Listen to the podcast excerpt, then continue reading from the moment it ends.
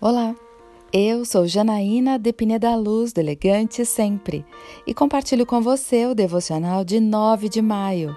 Apanhe as raposinhas. Apanhem para nós as raposas, as raposinhas que estragam as vinhas, pois as nossas vinhas estão floridas.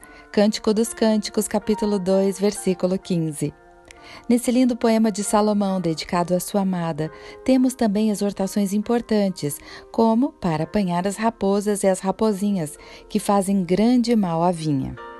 Que raposinhas serão estas?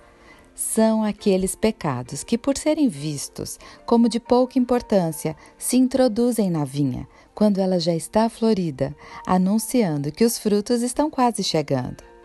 Um gênio difícil, uma má língua, mentiras sociais, a falta de mansidão, vaidade, a falta de compaixão, os ciúmes excessivos, o perfeccionismo, intrigas, inveja e falta de amor, entre outros. Sansão derrotou inimigos fortíssimos, mas depois foi vencido porque permitiu a ação destruidora de uma delas em sua vida. Gideão, grande herói da Bíblia, venceu batalhas com poucos homens. Ao final de sua vida, uma pequena vaidade levou Israel de volta à idolatria.